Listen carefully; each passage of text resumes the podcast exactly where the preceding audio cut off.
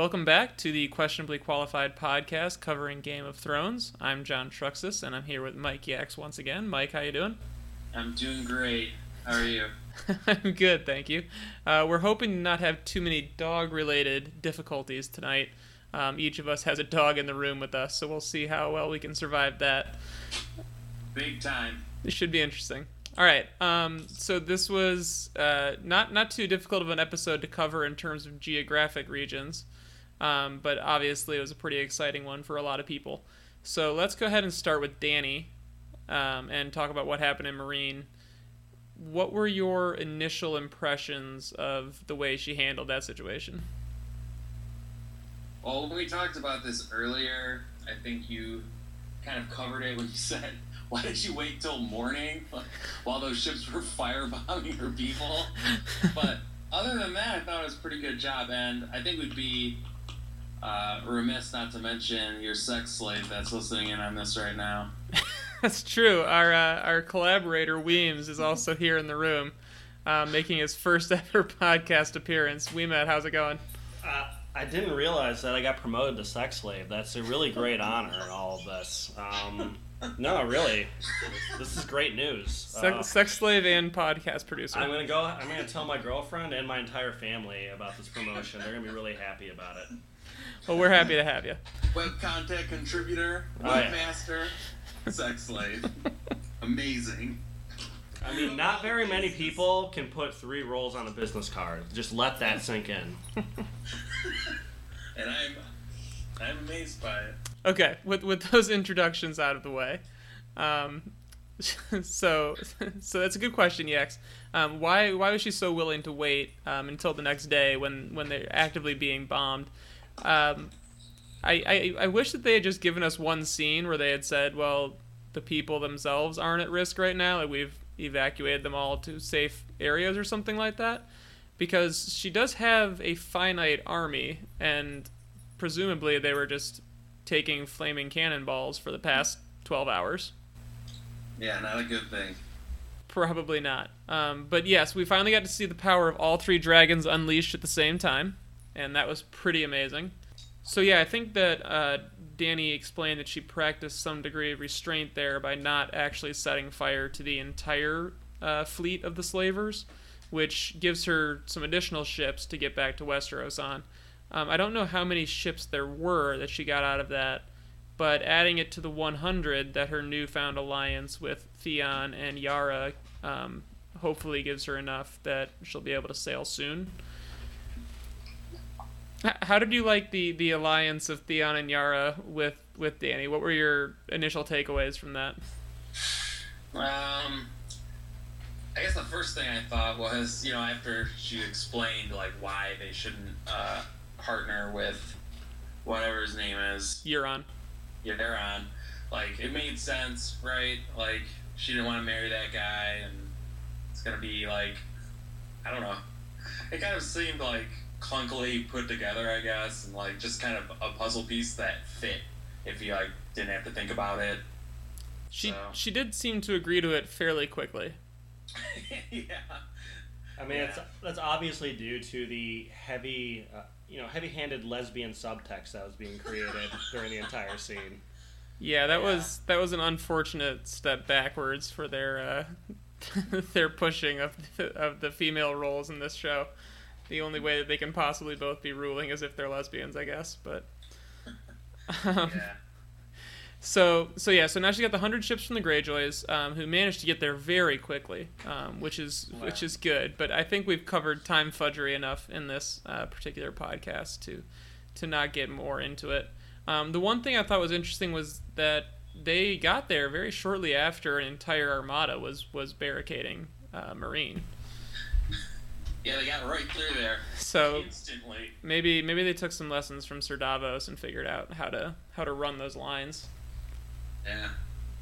They Uh, did something. Yes. Um, so the other interesting part of that to me is that all three dragons were acting in concert. And the reason that that's interesting is that um, I think I've talked about it in a couple of the articles, but as far as we've known, there's always been one rider per dragon, and you can't You can't like go ride someone else's dragon. Once you've bonded yourself to a dragon, and once a, a dragon is bonded, there's there's only one rider that it'll accept.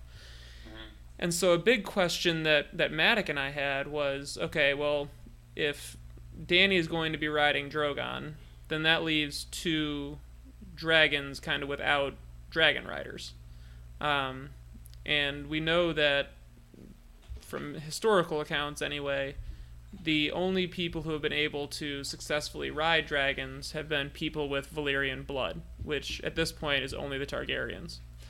Um, so one of the things that we talked about a lot was how is Danny going to find two other people to ride the other two dragons? Um, obviously, there are some stories about a certain main character that are a bit more covered in the books to this point um, that would provide for a second dragon rider, but we were still trying to figure out who the third would be. Now, the interesting part of that scene then is that it looks like Danny might not necessarily need the other two dragon riders right away because the other two dragons were right there setting fire to that one poor, poor ship uh, with her while she was commanding Drogon too. Yeah. Yeah, I mean that that seems kind of likely just given what you see in the show. Um, here's a quick question: the theory they just mentioned is that like not common knowledge to someone who would listen to this podcast? Well, the, Go ahead and say who it is. there are only like 10 of us, and two of us are dogs now, as of tonight, that listen to this podcast. So um, it's probably common knowledge by now. Yeah. I don't. If you've ever read any sub or like read it on the show, you know exactly what we're talking about. Yes, yeah. The the R plus L equals J theory. Let's just go with that. Okay. Um, yeah, because somehow they still left the Tower of Joy unresolved in the show, so I don't I don't want to uh, to ruin it if there is someone out there. the internet ghosts. Yes, those people. Um, so okay, so the big question I have for you then is coming out of Meereen. Uh, first off, did you get an impression in there of whether those ships together made Danny feel that she had enough to make the crossing? Yeah, we talked about this kind of off, like before we were on the pod, but yeah, it didn't make you feel like she had enough, especially given the amount of Dothraki she's just, I guess, acquired. I don't know if that's the right word. Yeah, she picked up in free agency, yeah, that's right. dropped by the former khals. Exactly right. Uh, but no, I didn't. It felt like you know what Varys is doing seems important. Okay. And I'm I'm hoping that whether it's Varys or they find another source of ships, it happens soon because uh, if we if we slip back into Danny ruling Meereen for another few episodes, then that would be really depressing. It'll be amazing. Made for such good television the first time around. Everyone's favorite part of the show and the books is uh, is Meereen governance. Yeah.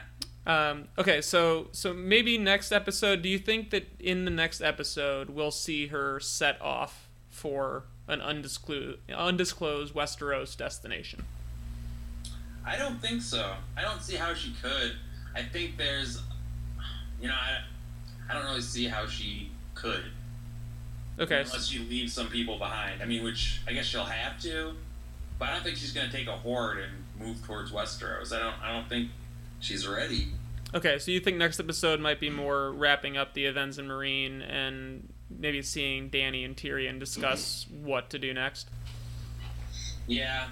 Uh, you know, maybe something else kind of creeps out of the woodwork to kind of leave us hanging as to what is going to happen. Like what, like they she has to op- overcome this obstacle and then she can go. You know, just like Okay, put a nice bow on it, maybe. okay. Do we have any answers on when uh, the King of the Iron Islands is going to actually head over to Meereen? It's difficult to say because of the aforementioned time fudgery. It would take a long time to build a thousand ships, which seems to be necessary because Theon and Yara managed to steal 100 of them. Um, but it also would take a lot of time for Theon and Yara to sail from the Iron Islands to Meereen.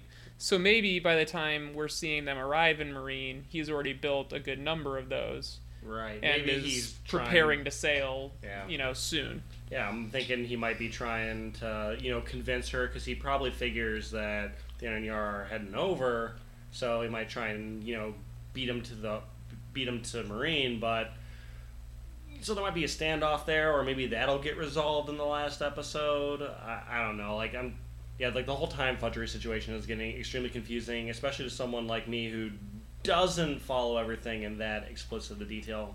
I don't know. It's.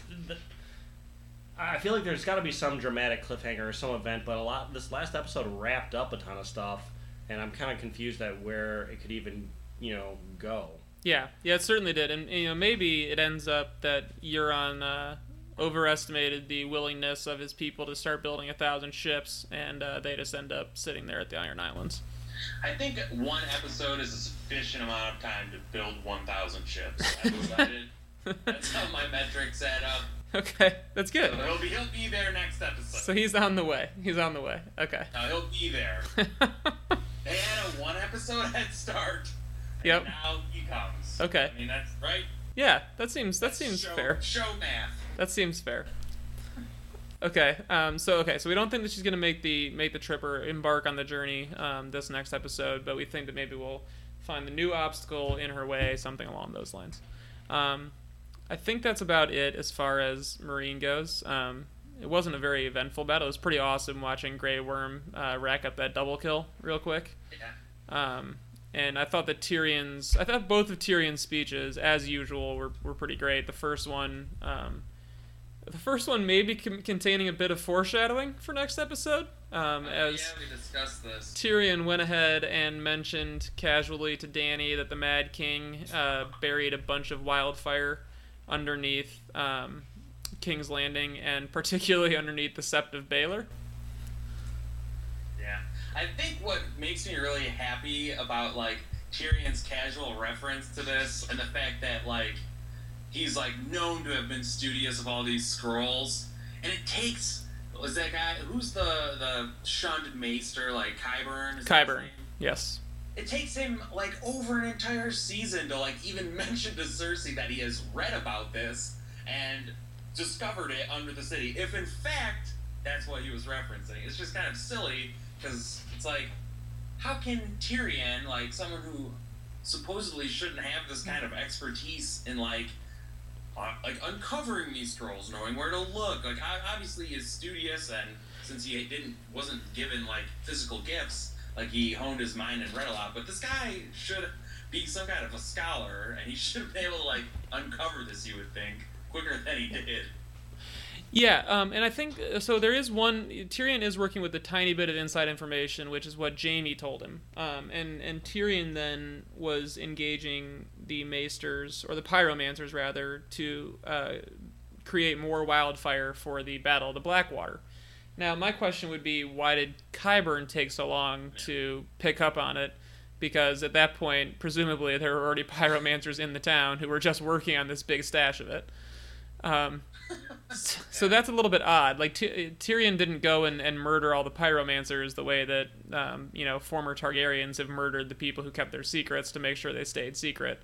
So yeah, you would think that it wouldn't take that long to confirm the the rumor that Yeah, that Cersei asked him about. Yeah.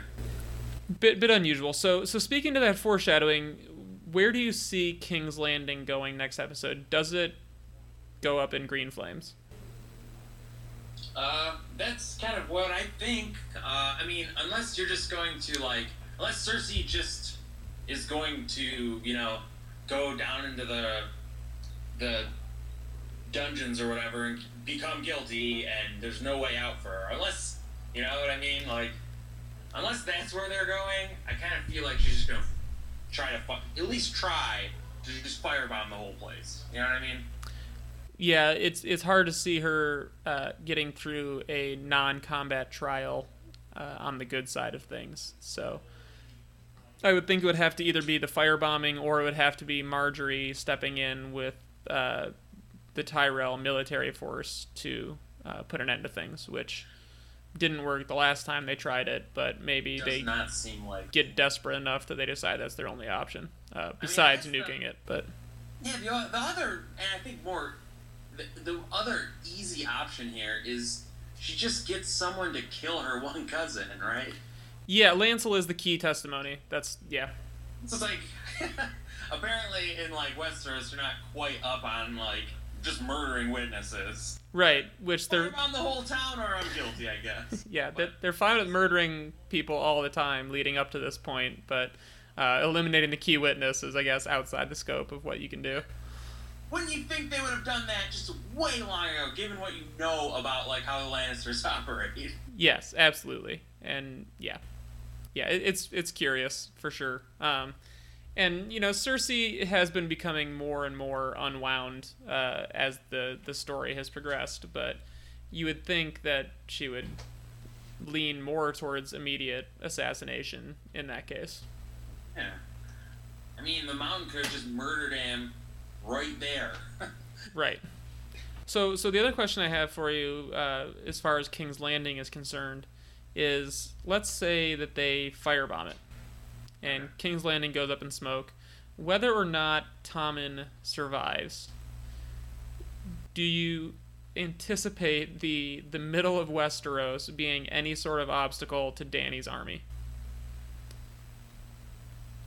Uh, I mean, I don't really foresee it being that much of an obstacle as is. I mean, the only army you would guess that has any kind of pull would be what Tyrell. Tyrells. Maybe maybe the Dorne, but like I can't imagine they'd have that much of a beef with you know them going to right to King's Landing and at least wiping out one of their main enemies.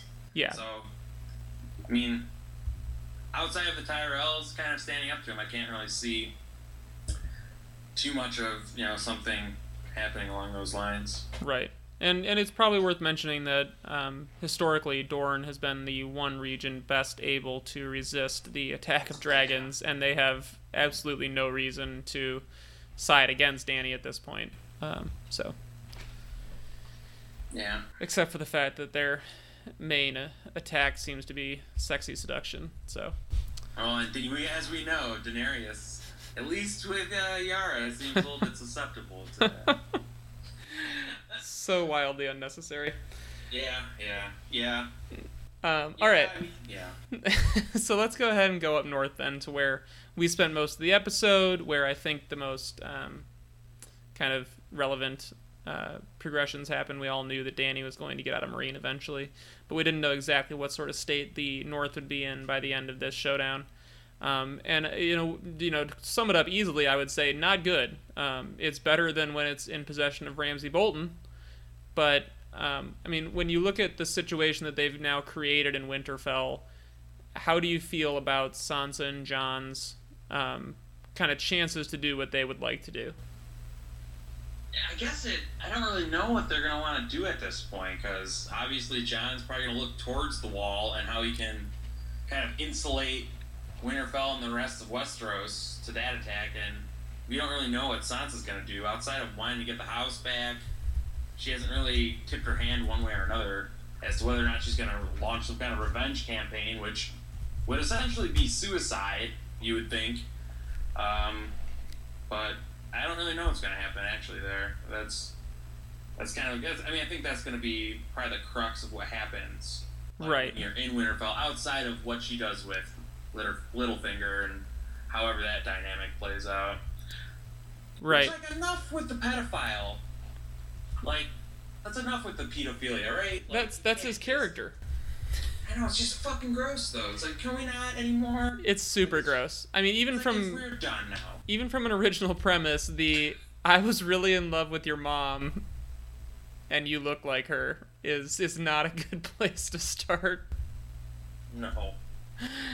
Um, yeah. So I, I would I would like that to go away. Um, I suppose that maybe she's old enough now that it no longer qualifies as pedophilia. If that helps. Well, well the physical person is, but how old is she actually supposed to be? Because when she married Tyrion, she was supposed to be 14. Yes. And that was three seasons ago. So at best, she's 16. Right. But there's no way the seasons work like that. Right. So I feel like she's still like 15. Yeah, I think you're probably right. Um, which makes it all very, very disconcerting. But then again, so is everything else in this show. Um, so yeah, I, I think that your your question is a good one, which is what does Sansa even want to do? I mean, she wanted to take back Winterfell, like you said. That was her only goal. She also wanted to rescue Rickon, which um, Rickon didn't help himself much, but they also didn't do a great job of of saving him. Um, so so yeah, I don't put that on anybody except Rickon. it was it was it was poor. Um, I would also like to point out that it was as far as um, you know Ramsay his diabolical plots you know worked basically 100% of the time no matter how idiotic they were right up until the end. Yeah. Um, but allowing your most valuable captive to just jog across an open field and then shoot arrows at him, and I'm not sure if they were setting it up that he was playing with him by narrowly missing. I Um, think they were because at one point he shot an arrow and he wasn't even looking. And They Yes. had to Have It have only been. landed like two feet from him. I'm like, what? Yeah, so the problem I have with that is, let's say on that last shot, there's a gust of wind, and you the arrow gets blown a few feet to the left. Jon scoops up Rickon and heads back to his lines. Like, that's just an unnecessary risk to take, right? I would agree with that, but what if Ramsay, instead of being a warg, can warg, for instance, inside of arrows, which he definitely must have been able to do?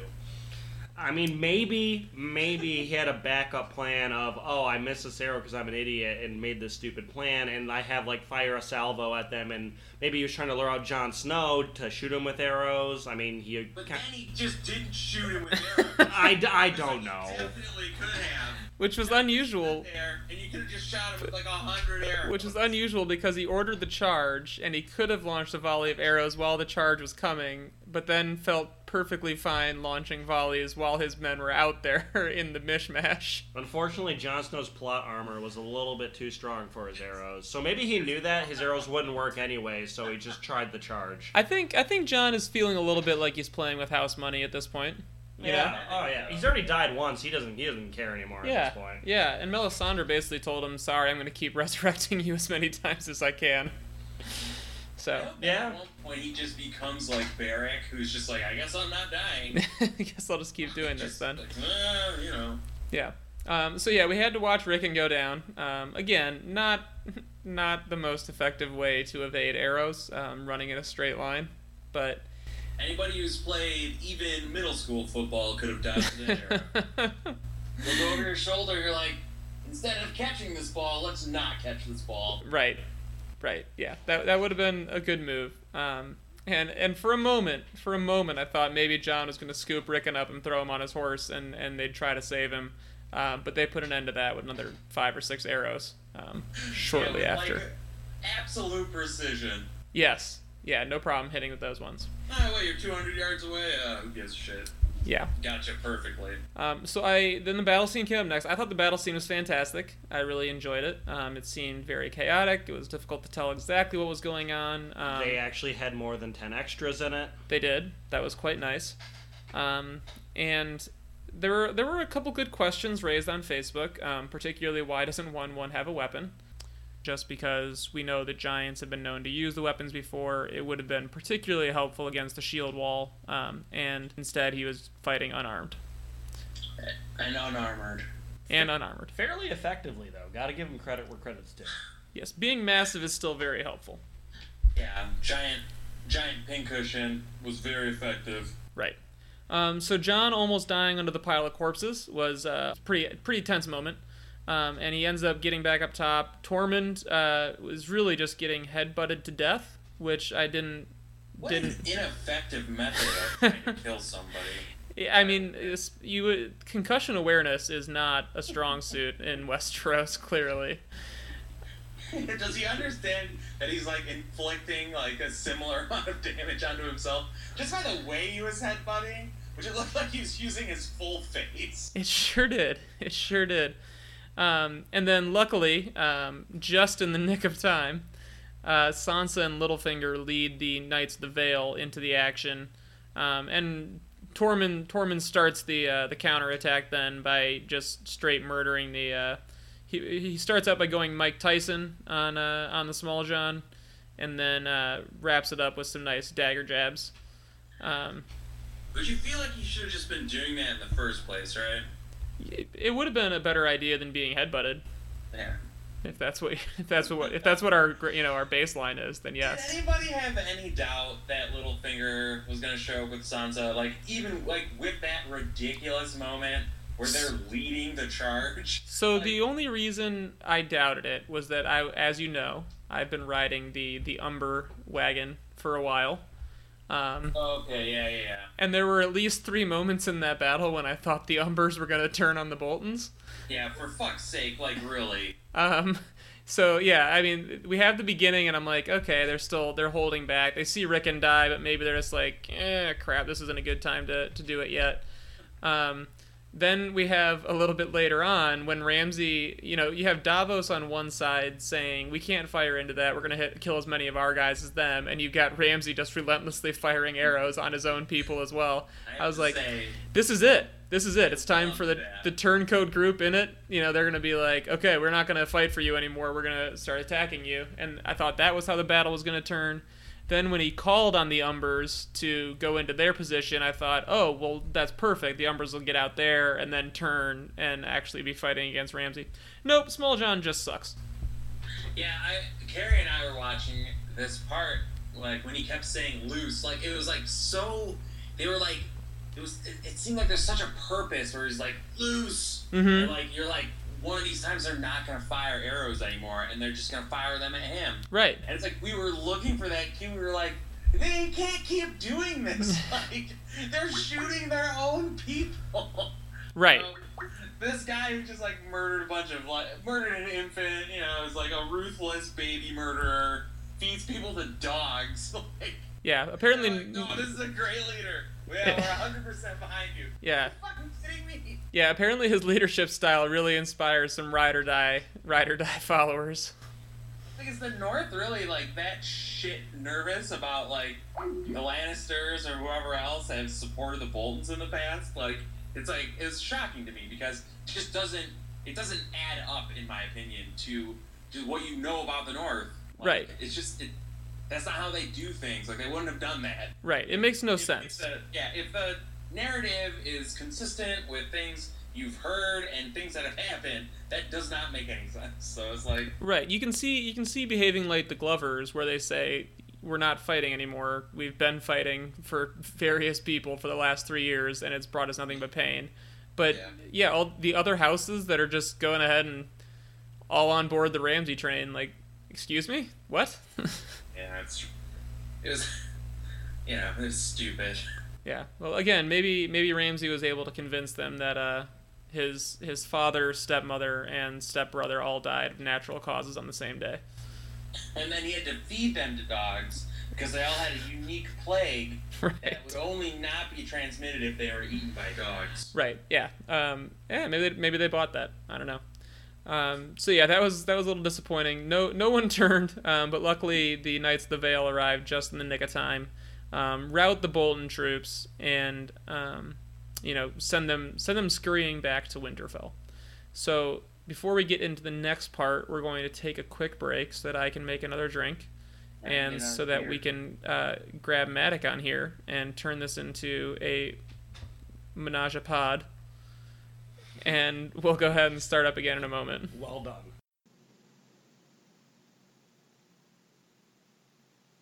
Mm-hmm.